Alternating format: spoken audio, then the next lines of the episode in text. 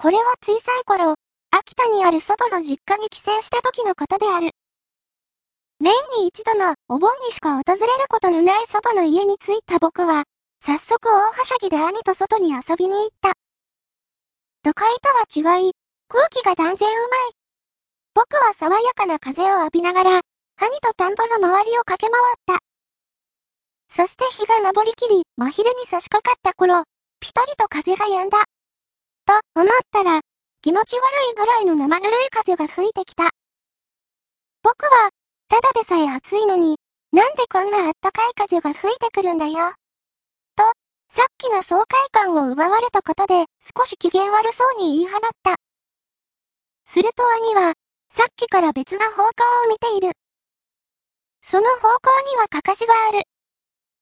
あのかかしがどうしたの？と兄に聞くと、兄は、いや、その向こうだ、と言って、ますます目を凝らして見ている。僕も気になり、田んぼのずっと向こうをじーっと見た。すると、確かに見える。なんだ、あれは？遠くからだからよくわからないが、人ぐらいの大きさの白い物体が、くねくねと動いている。しかも周りには田んぼがあるだけ。近くに人がいるわけでもない。僕は一瞬奇妙に感じたが、ひとまずこう解釈した。あれ、新種のカカシじゃない。きっと。今まで動くカカシなんかなかったから、農家の人か誰かが考えたんだ。多分、さっきから吹いてる風で動いてるんだよ。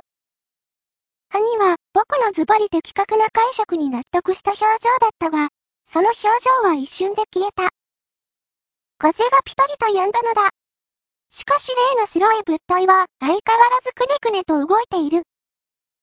兄は、おい、まだ動いてるぞ。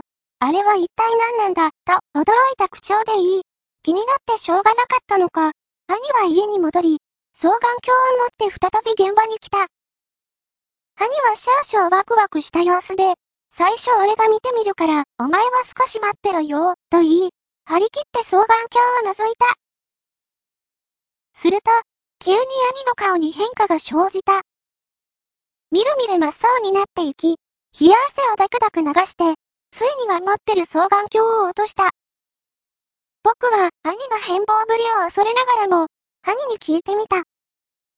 何だったの？兄はゆっくり答えた。わからない方がいい。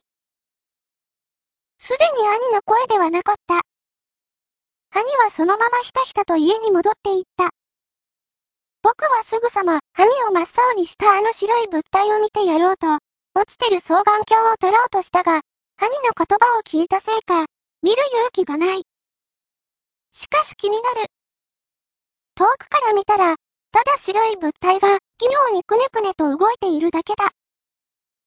少し奇妙だが、それ以上の恐怖感は起こらない。しかし、兄は、よし、見るしかない。どんなものが兄に恐怖を与えたのか、自分の目で確かめてやる。僕は、落ちてる双眼鏡を取って覗こうとした。その時、祖父がすごい焦った様子で、こっちに走ってきた。僕が、どうしたのと尋ねる前に、すごい勢いで祖父が、あの白い物体を見てはならん。見たのか。お前、その双眼鏡で見たのか。迫ってきた。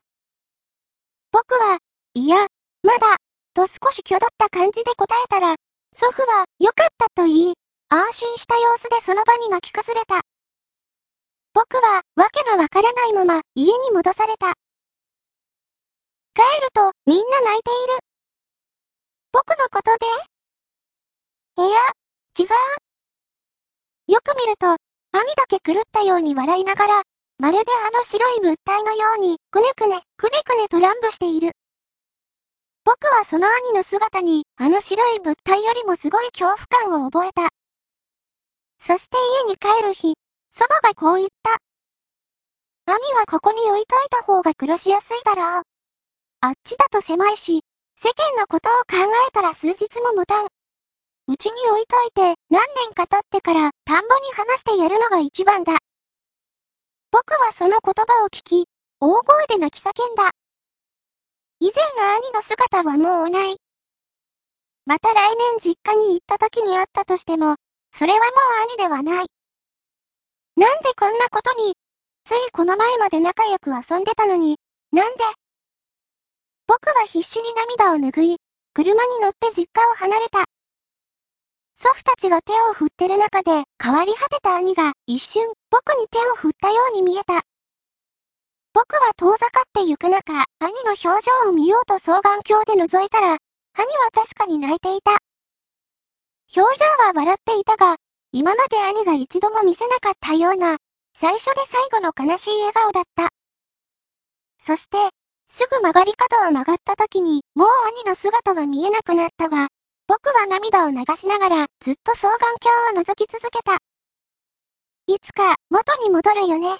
そう思って、兄の元の姿を懐かしみながら、緑が一面に広がる田んぼを見晴らしていた。そして、兄との思い出を回想しながら、ただ双眼鏡を覗いていた。